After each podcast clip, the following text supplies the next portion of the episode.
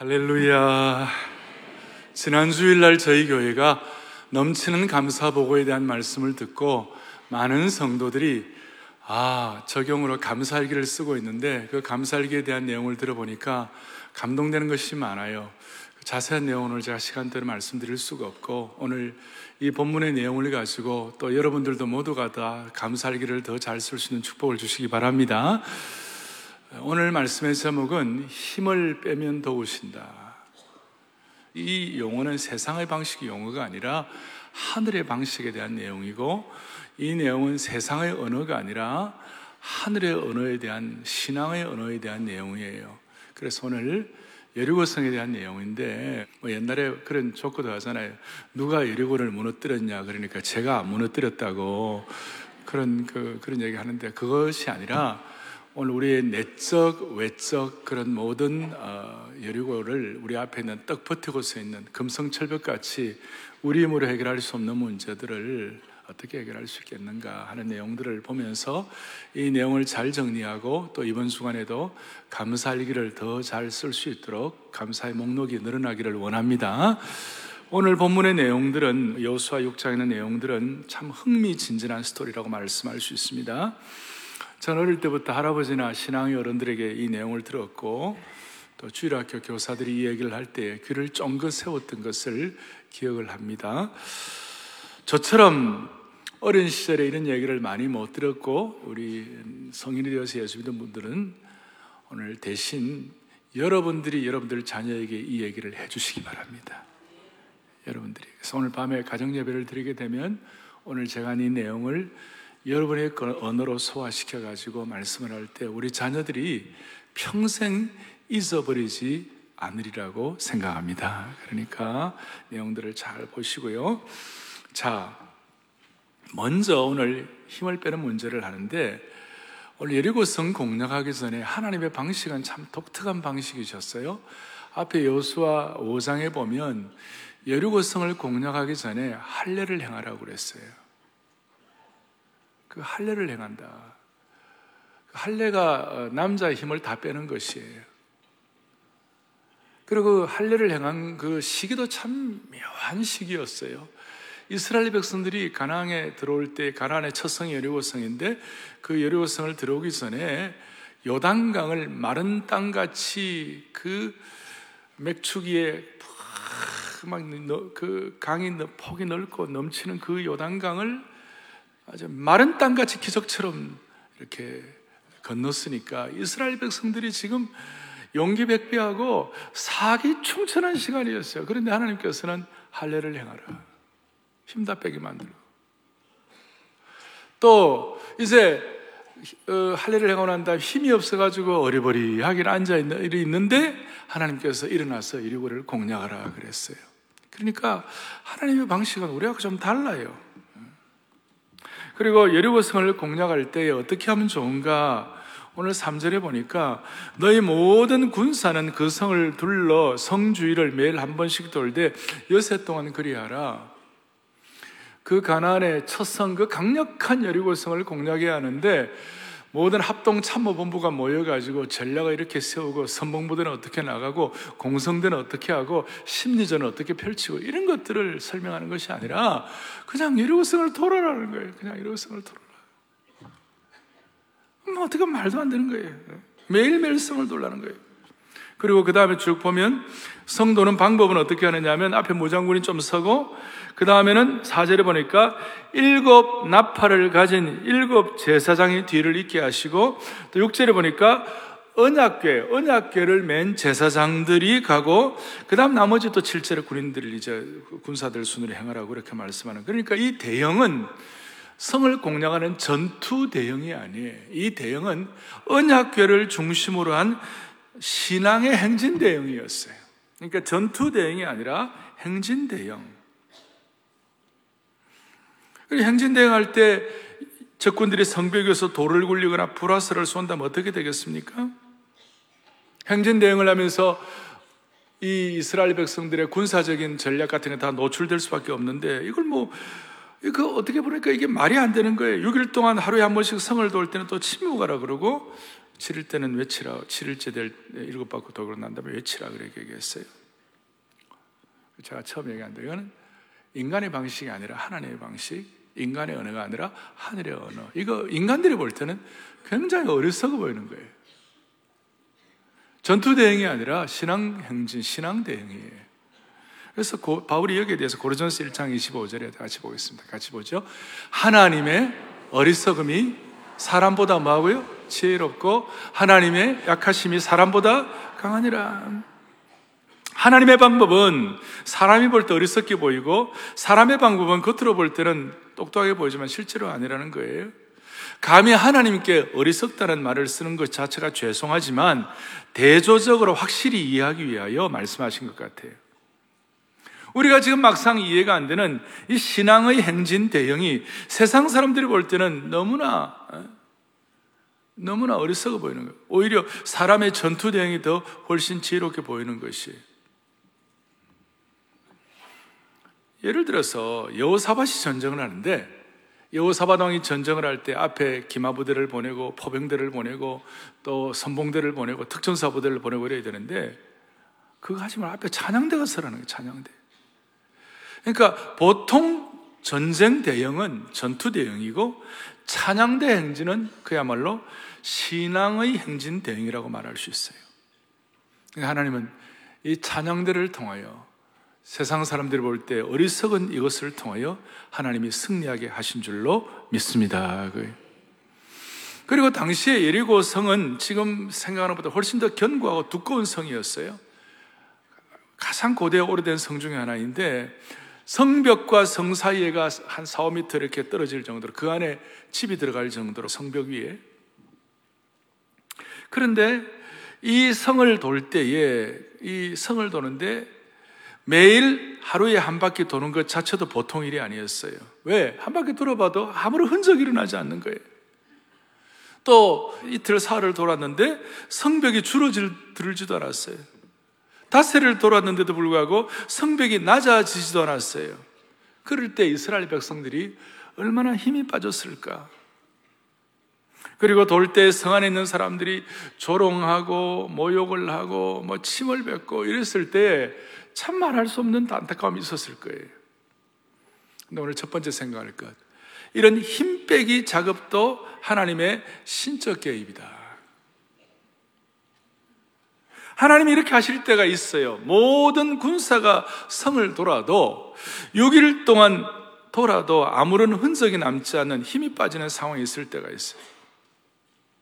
그런데 하나님은 하나님의 일을 위하여 하나님의 영적 전쟁, 하나님이 하신 일을 위하여 거의 외에 없이 사람이나 공동체 힘 빼기 작업부터 시작하시는 것이 우리가 갖고 있는 능력과 프라이드, 우리 실력을 빼게 하시고 인간이 가진 똑똑한 전략으로 승리했다고 하지 않도록 우리의 실력과 능력으로 했다고 하지 않도록 하나님의 힘 빼기 작업이 있는 것이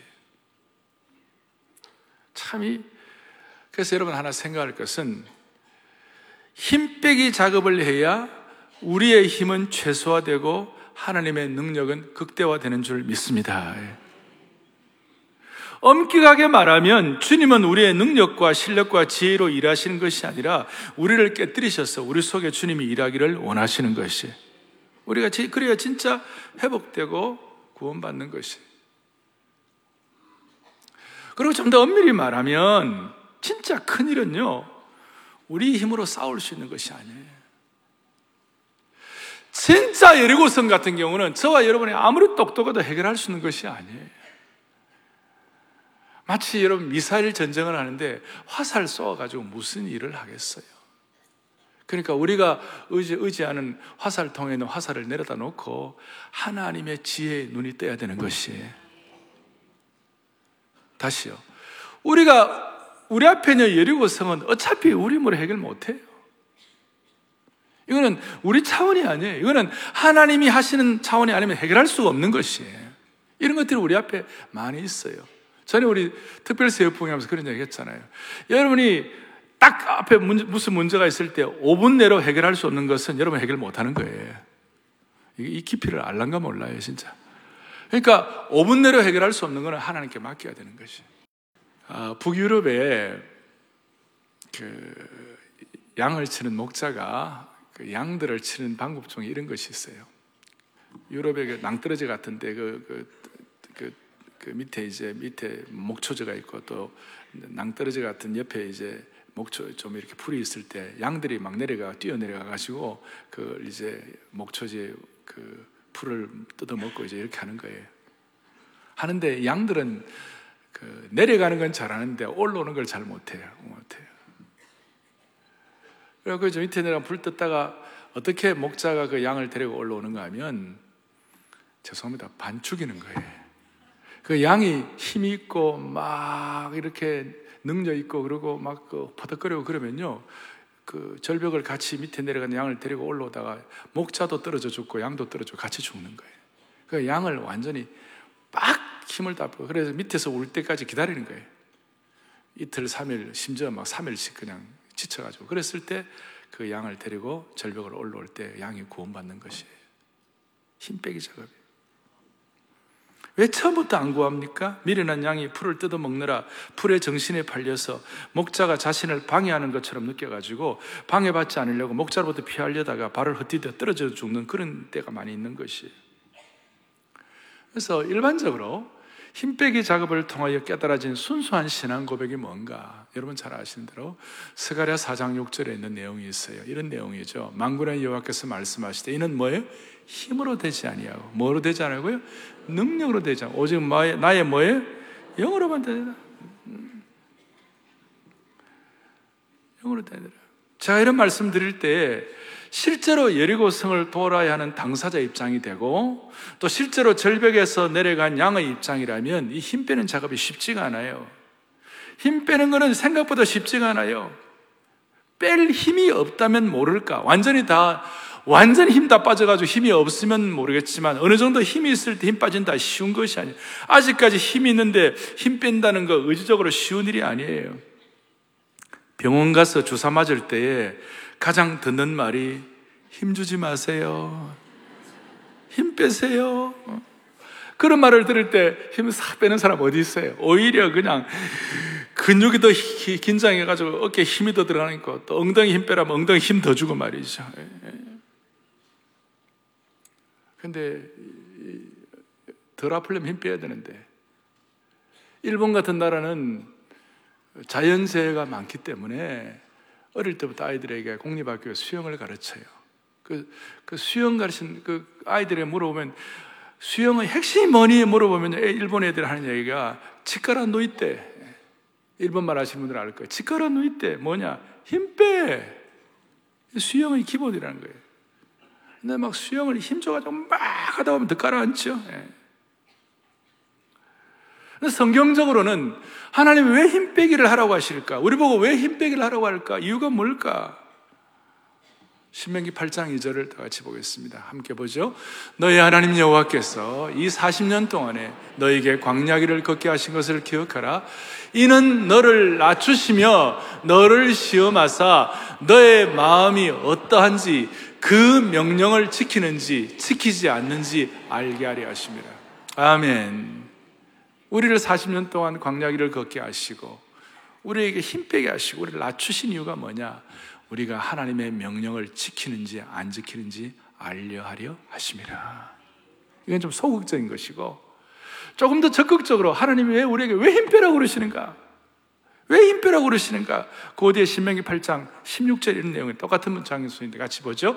너의 조상들도 알지 못하던 만나를 광야에서 너에게 먹이셨나니 이는 다 너를 낮추시며 너를 시험하사 마침내 내게 복을 주려 하심이었느니라. 아멘. 우리를 낮추신 이유, 우리를 힘 빼가신 이유는 뭐냐면 마침내 복을 주시려고. 적극적으로 말하면 이게 가짜 복이 아니라 참복, 진짜 복을 주시려고 힘 빼게 하라는 것이에요. 사랑의 교회 성도들이여, 감사할 길을 계속 쓰기를 원하는 성도들이여, 오늘 주님이 우리에게 말씀하시는 거, 힘 빼! 너에게 남아있는 마지막이라는 얘기는 좀힘 빼. 그냥 화살 전쟁 같으면 모르지만 미사일 전쟁하고 여리고성 같은 큰 공략을 해가지고 제대로 신앙생활하고 제대로 영적 승리하려면 힘 빼, 힘 빼, 힘 빼. 그 이유는 우리에게 참복, 진짜 복을 주시려고. 진짜 복을 주시려고. 근데 우리는 지금 힘 안 빼고 힘을 줘가지고 내 힘으로 막 얻으려고 하는 복이 있어요. 그런데 그 복은 나중에 알고 보면 다 가짜 복들이에요. 일시적인 복이요, 가짜 복들이요. 우리가 이 가짜 복에 눈이 팔려가지고 하루살이가 불 속에 몸을 던지는 것처럼 그런 안타까운 일이 있을 수 있고, 독버섯이 아름다운데 그게 좋은 줄 알고 독버섯 덥석 집었다가 고통을 당하고. 그래서 하나님께서는 우리에게 힘 빼면 진짜 복이 임한다, 이것이. 결국 힘 빼기 작업은 하나님이 우리에게 주시는 신령한 복과 연결된 줄 믿으십시다. 그러니까 힘 빼라 하신 이유는 하나님의 명령 지키는지 진짜 복과 연결되어 있고 그러면 하나님 또 우리에게 무슨 힘을 빼라고 그러시는가? 우리에게 어떤 힘을 빼라고 그러시는가? 우리가 빼야 할 힘이 뭘까? 첫째는 하나님보다 자기 자신을 더 사랑하는 자기애, 자기 사랑. 물론 우리는 자신을 사랑해요. 그러나 하나님보다 자기 자신을 더 사랑하게 되면 그건 진짜 자기 사랑이 아니고 그건 가짜 사랑이에요. 자기를 사랑하시 자기를 고통을 주는 거예요. 그러니까 하나님은 너는 마음을 다하고 목숨을 다하고 뜻을 다하고 힘을 다하여 주 너희 하나님을 사랑해야지 네 자신만을 사랑하게 될 때 그 자기애의 힘을 빼라 그 말이에요. 이해가 되십니까? 에?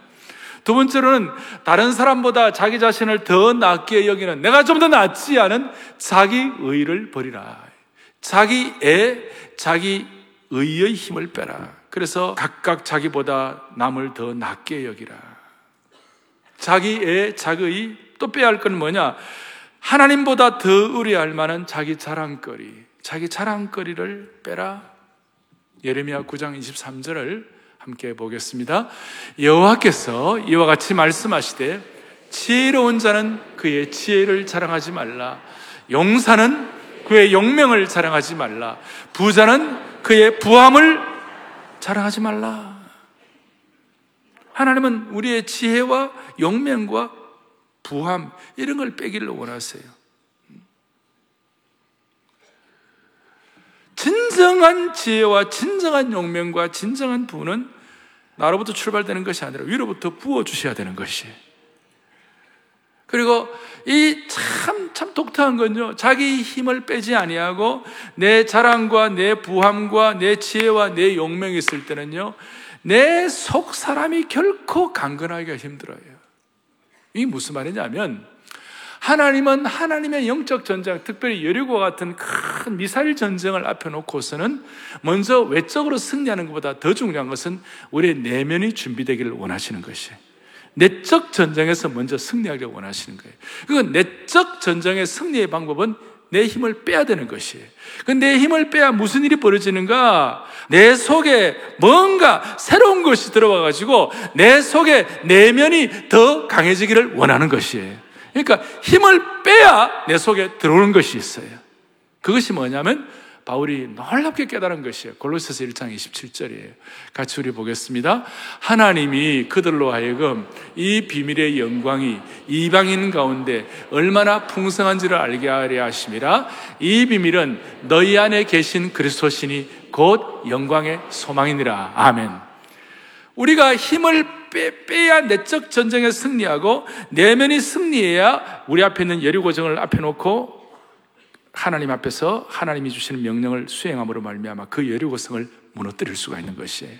그러면 힘 뺄 때 내 내면에 다가오는 제일 핵심이 뭐냐면 내 속에 계신 예수 그리스도가 더 확실하게 확인되는 것이에요. 내 속에 있는 예수 그리스도가 우리는 어려움에 직면할 때가 있고 인간의 지혜에 막다른 골목에 직면할 때가 있고 진짜 힘 빠질 만한 상황이 있을 수 있기는 다 있는데 그 순간 우리에게 놀라운 축복이 있는 뭐냐면 내 안에 계신 예수 그리스도가 확실하게 확인되는 것이에요. 그리고 내 안에 계신 예수 그리스도가 소중할 뿐만 아니라 그것이 뭐가 되냐면 그 다음에 곧 영광의 소망이니라 그랬어요. 그러니까 내 안에 계신 예수 그리스도가 곧 영광의 소망, 본래 헬라의 곧 그 영광의 소망이니라. 그러니까 저와 여러분에 있어서 최고의 영광의 소망이 뭐냐? 내 안에 계신 예수 그리스도다. 내 안에 계신 예수 그리스도가 우리의 삶의 영광의 소망이니라. 이것이 힘 빼기 작업을 통하여 깨달아지는 그 순간 무슨 일이 벌어지는가? 영적 전쟁에 여리고 전쟁에 승리할 수 있는 내면의 충전이 되기 시작하는 것이 이게 신비한 거예요 너무나 힘 빼기 작업하고 내 속 사람이 강해지면 하나님의 모든 것이 예수님 안에 있고 그 하나님 모든 것을 할 것이 예수님이 내 안에 살아계시는 것을 확인하게 되는 것이. 한번 따라하겠습니다. 하나님의 모든 것이 예수님 안에 있고 그 예수님이 내 안에 살아계신다. 여러분, 이걸 깨닫는 그 순간 위로부터 부어주시는 능력을 힘입힐 수 있고, 이걸 깨닫는 그 순간 성령의 충만을 힘입을 수 있고, 이걸 깨닫는 그 순간 영적으로 충전되는 것이에요. 내 의, 내 사랑, 내 자랑거리 힘 빼게 하고, 내 속에 계시는 예수 그리스도가 더 확실하게 느껴지고, 그것이 내 삶의 그 영광의 소망이 될 때에, 하나님의 모든 것이 예수님 안에 있고, 그 예수님이 내 안에 살아계신다. 그래서 내 인생에 막다른 골목이 있을 수 있어요. 내 인생에 막다른 골목이라는 주소. 여러분 주소가 뭐냐? 지금 지금 내가 막 어려운 주소, 힘 빼는 주소, 그 다음 내 인생에 막다른 골목의 주소가 있는데 그 주소가 내 안에 계신 예수님 때문에 생명의 주소로 바뀌게 되는 것이. 반포대로 121번지가 은혜대로 121번지, 생명대로 121번지, 영광의 대로 121번지로 바뀌게 되는 것입니다. 자, 정리하겠습니다. 하나님 힘 빼기 작업하시는 거예요. 왜 힘 빼라고 하시는가? 하나님 명령 지키는지 보려고. 또 중요한 것은 내가 진짜 복, 하루살이 깨닫는 복이 아니라 진짜 복이 무엇인지 알게 하시려고. 그래서 내 의, 내 사랑, 내 자랑거리 정리하시면 내 속에 있는 예수 그리스도가 그 영광의 소망이 되게 하셔서 내 속 사람이 강건함으로 영적 전쟁을 준비할 수 있도록 만들어 주시는 것입니다. 자, 그리고 구체적으로는 그러면 힘 빼기 작업은 뭐로 이어지는가? 침묵 행진으로 이어지는 것이. 10절을 다 같이 보겠습니다. 10절을 보겠습니다. 여호수아가 백성에게 명령하여 이르되 너는 외치지 말며 그 다음에 너희 음성을 들리게 하지 말고 너희 입에서 아무 말도 내지 말라. 침묵 행진을 하라. 외치지도 말고 서로 서로 그 얘기도 하지 말고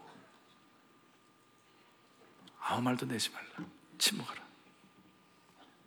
그러니까 하나님의 힘 빼기 작업은 한 차원 더 올라가 가지고 침묵 행진으로 연결되는 것이. 조용히 소리 없이 여리고성을 돌라는 것입니다. 이해할 수 있지만 진짜 어려운 일이에요. 침묵하면서 도는 거. 성을 한 바퀴 돌고 이제 아버지가 돌아왔는데 자식이 아빠 보고 아빠 오늘 한 바퀴 돌았는데 무슨 일이 일어났나요? 아무 일도 안 일어났어? 자식이 물을 때 뭐라고 대답하겠어요? 이틀 도는데 여리고성에서 야유하고 3일째 도는데 막 돌멩이 던지고 오물 투척하고 나흘째 도는데 그닥 조롱과 침뱉음을 하고 아무 말도 하지 말고 침묵하면서 순종하라 이 쉬운 일이 아닌 거예요 시편 기자 말한 대로 나의 영혼이 잠잠히 주님만을 바라본다 참 이거 어려운 일이에요 현실에서는 어려운 일이에요 침묵하며 돌라. 그래서 이 침묵을 제가 묵상하면서 아 진짜 침묵의 대가가 예수님이셨구나. 마태복음 26장 63절에 예수께서 침묵하시거늘 대답할 게 없어서 침묵하신 게 아니고 능력이 없어서 침묵하신 것이 아니에요.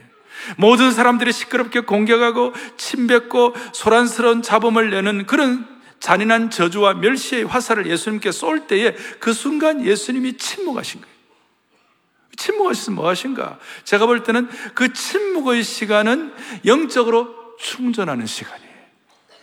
그냥, 그냥 단순히 침묵하고 있다. 그게 아니에요. 그 침묵의 시간은 영안이 열리는 시간이에요.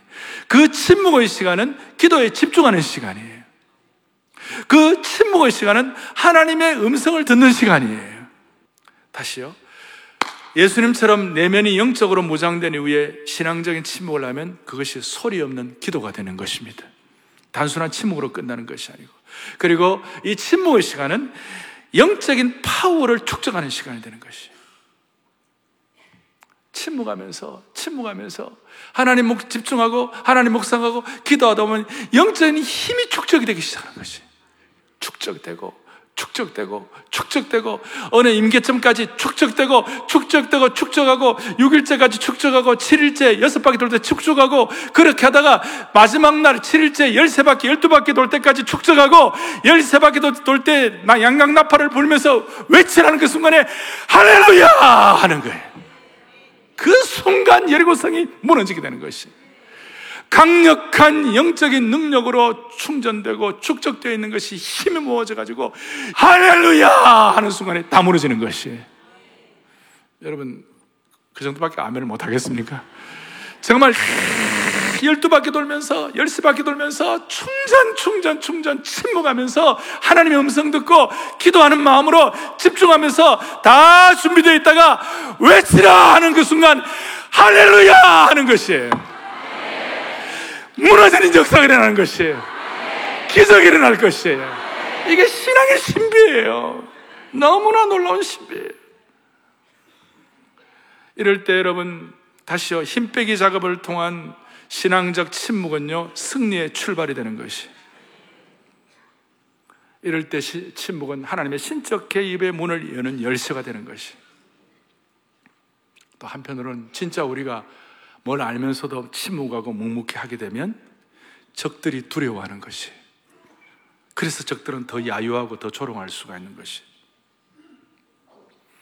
그리고 침묵하면서 그냥 누워 있는 것이 아니었어요. 침묵한다고 해서 그냥 가만히 누워가지고 입 딱 열고 하늘에서 감 떨어지기 기다린 거 아니에요. 침묵하지만 행진했어요. 침묵하면서 걷는 거예요. 이스라엘 백성들은 누워서 침묵한 것이 아니라 걸으면서 침묵했어요.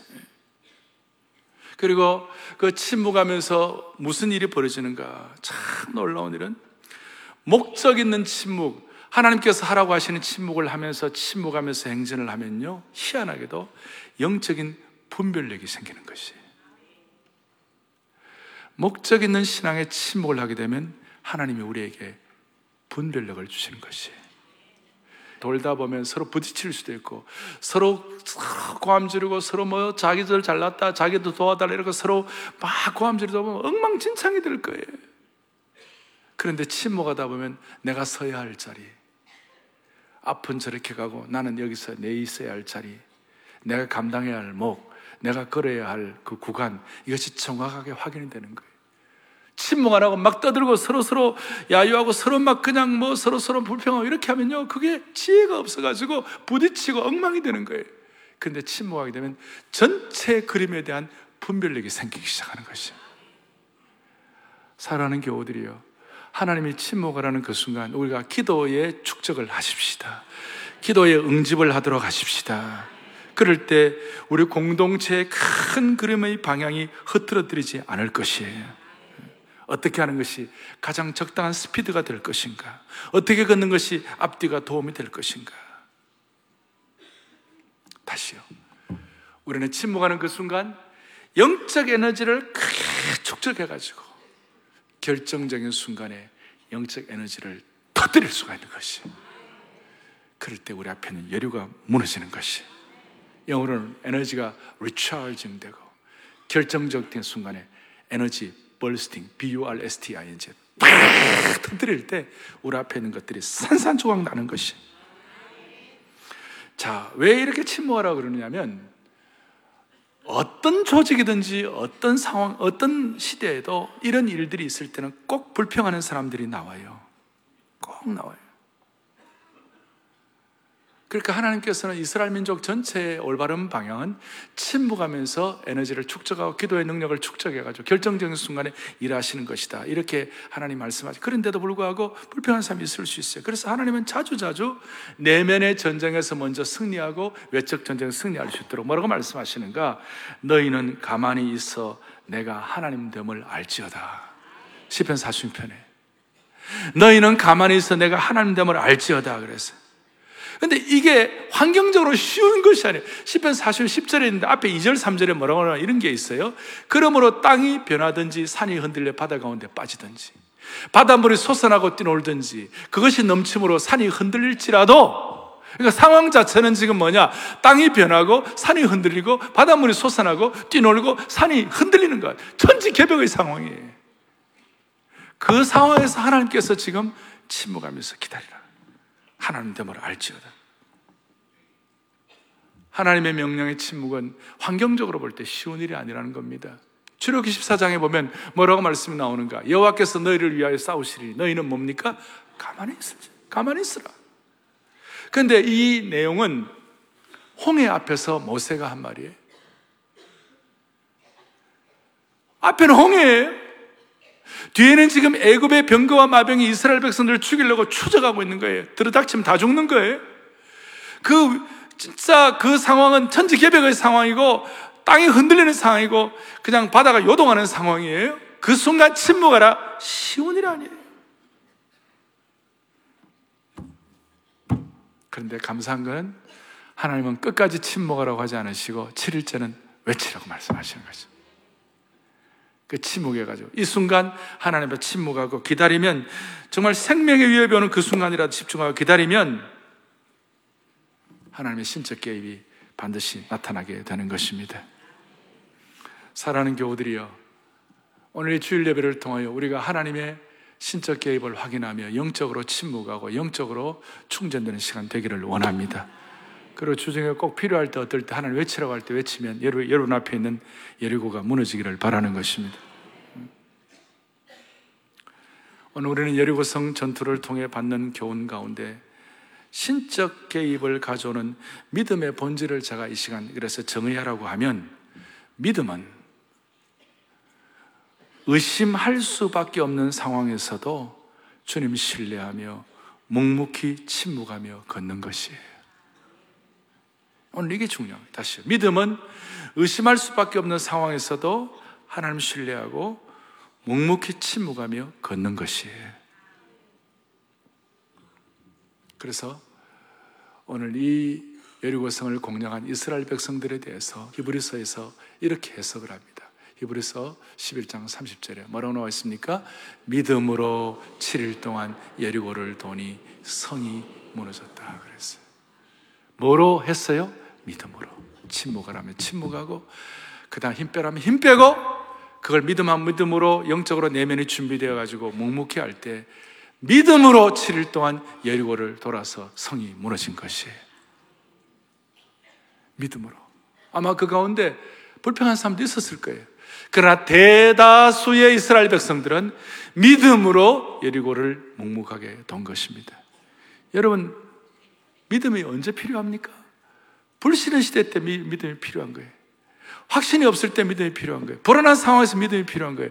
여러분, 100% 신뢰할 만하고, 100% 확신할 만하고, 100% 희망이 있을 때는 왜 믿음이 필요합니까? 그 100%다 되는데. 따지고 보면 이 땅에 있는 모든 일들 가운데 이 세상에 100% 신뢰가 될 만하고, 100% 확신이 될 만하고, 100% 희망 있는 게 어디 있어요? 모든 것이 100%다 된다면 어린아이도 다 따라하고 부족한 사람도 다 따라하게 해요. 아무런 영적으로 준비하는 사람도 다 따라하죠. 100%다 되는데. 근데 이 세상에 그런 거 없어요.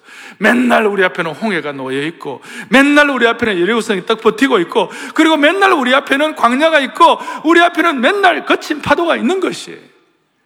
그렇기 때문에 100%를 우리가 다 알만한 환경이 있는 사람은 없어요. 대신 우리에게는 뭐가 필요하냐? 믿음이 필요한 것이에요. 그 믿음은 우리의 힘빼기 작업을 통하여 그리고 침묵하는 가운데 우리의 믿음이 강화되는 줄로 믿습니다. 예. 마지막으로 그리고 이 침묵 하면서 믿음으로 결단한 그러니까 하나님 신뢰하면서 믿음으로 결단할 것인가 아니면 불평하면서 그냥 순종 안 하고 살 것인가 우리가 여기서 결정을 해야 되는데 우리가 하나님 신뢰하면서 믿음으로 결정한 증거들이 날마다 나타나는 것이 어딘가 하면 여러분들의 얼굴이에요. 어제 새벽 토비스에는 얼굴 훈련 많이 받았어요. 오늘 제가 좀 더 얼굴이 밝은 것 같지가 않아요? 물론 내 생각인지 모르겠습니다만은 어제 새벽에 우리가 이런 내용을 같이 나누었어요. 사람이 얼굴이 환하고 얼굴이 밝, 밝아 지려면요. 자기 그, 그 내면에 있는 것이 뿜어져 나와야 그 얼굴이 진짜 오래 가고 밝아지는데 밝아지려면 영적으로 참 감사하고 만족이 돼야 감사와 만족이 있어야 얼굴이 밝아지는 거죠. 그죠? 내가 원하던 소망이 이루어지고 내가 기뻐하던 일들이 늘내 앞에 확인이 되고 내가 늘 감사가 되고 그럼 얼굴이 밝아질 거 아니에요. 지금 제가 또 밝아지고 있지 않아요, 여러분? 네. 여러분 모두가 다 지금 그런 거예요, 지금. 그러니까 내, 내, 내 내면이 내 내면의 만족과 감사가 있어야 얼굴이 밝아지는 거예요. 그런데 내 내면의 만족과 감사는 인간적인 만족은요, 꼭 바닷물을 들이키는 것 같아가지고 갈증이 있으면 있을수록 더 커지는 거예요. 그, 그 진정한 감사는 자기 죽음을 통하여 이루어지는 것이에요. 자기 부인을 통하여 이루어지는 것이에요. 그 자기를 부인할 때에 진짜 감사가 세상 사람들 못하는 진짜 감사가 있는 것이에요. 그리고 그 감사를 통하여 얼굴에 표현이 되는 것이에요. 그리고 이런 감사들이 자꾸 축적될 때 내 무의식이 하나님 주시는 만족과 감사로 정리가 되는 것이에요. 인생은요, 빙산과 같아요. 겉으로 드러나는 의식이 10%고 나머지 90%가 무의식 세계예요. 그리고 우리의 얼굴은 어느 정도는 자기 의식 때문에 약간 표현이 될 것 같지만 실제로 5년, 10년 쭉 우리의 얼굴은 어떻게 나타나느냐면 내 무의식 세계에 의하여 내 얼굴이 지배되는 것이에요. 그리고 그 얼굴이 물론 사기꾼도 있어요. 한점, 한 0.001%의 얼굴은 오는데 진짜 사기꾼이 있어요. 근데 그건 하나님이, 하나님이 알아 책임져 주시는 거고, 그럼 우리, 우리 영역 아니에요. 일반적으로는 6천 내에 다 우리가 알 수 있어요. 저 사람은 어떤 사람인지. 일반적으로는. 신앙 안에서는 더 잘 알 수가 있어요.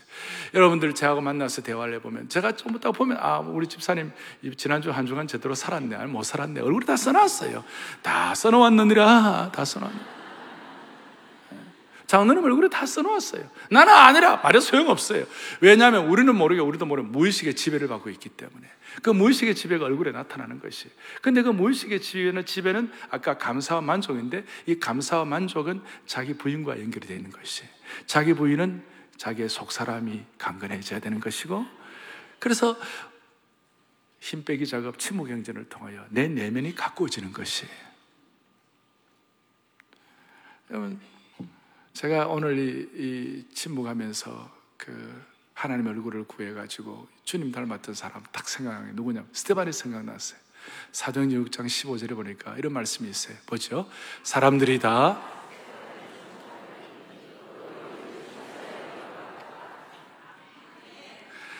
스테반을 주목해 보니까 이 스테반이 지금 죽음의 위기 앞에 순교당하기 직전이에요. 지금 그 수많은 고통 어려운 가운데 스테반의 얼굴을 보니까 스테반의 얼굴이 뭐 같아? 천사 얼굴 같아. 천사 얼굴이 어떤 얼굴일까요? 사라의 교회 집사님 얼굴. 이면 얼마나 좋겠어요? 오목사 얼굴이면 얼마나 좋겠어요? 천사 얼굴 같더라.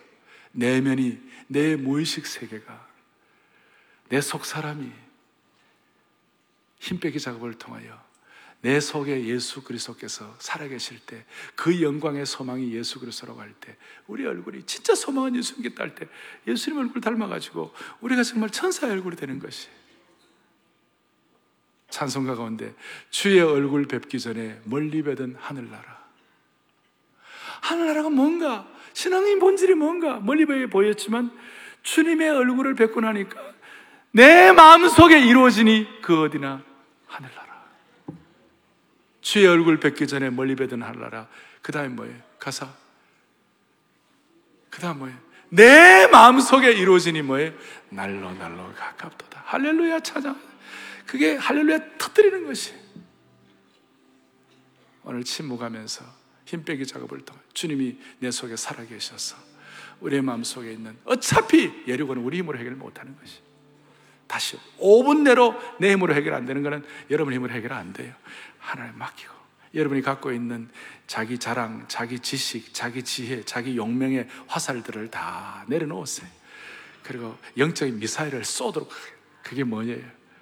우리의 마음속에 힘 빼기 작업을 통하여 주님이 내 속에 살아계시고 그것이 바로 우리의 영광이 소망이 되게 하시고 그리고 침묵하면서 이거 깨닫고 속 사람 깨닫고 하나님 결정적으로 외치라 그럴 때 할렐루야 그랬을 때 우리 앞에 있는 모든 여리고가 무너지기를 주님의 이름으로 축원합니다. 우리 손 다 펼치시고 주의 얼굴 뵙기 전에 한번 찬양합시다. 주의 얼굴 뵙기 전에 멀리 뵈던 하늘아 내 마음속에 날로 날로. 가깝도다. 충전하고 이제 외칩시다. 할렐루야. 할렐루야. 찬양하세. 내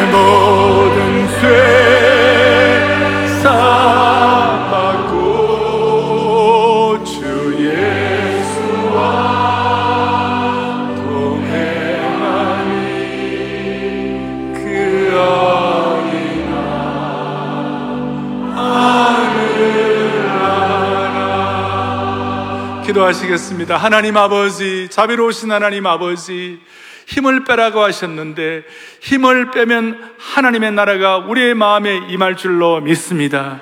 주님 때문에 주님을 의뢰하고 하나님이 일을 기대하고 침묵하면 내 속에 거룩한 영의 능력이 축적되고 기도의 능력이 충전될 줄로 믿습니다. 결정적인 순간에 우리 앞에 있는 내적, 외적 여리고가 무너질 줄을 확신합니다. 우리가 100% 확신하고 100% 희망 갖고 100%다 근거가 될 만한 게 없다 할지라도 믿음으로 결단하고 확신하게 하여 주시옵소서. 우리 주 예수 그리스도 이름 받들어 간절히 기도 올리옵나이다. 아멘.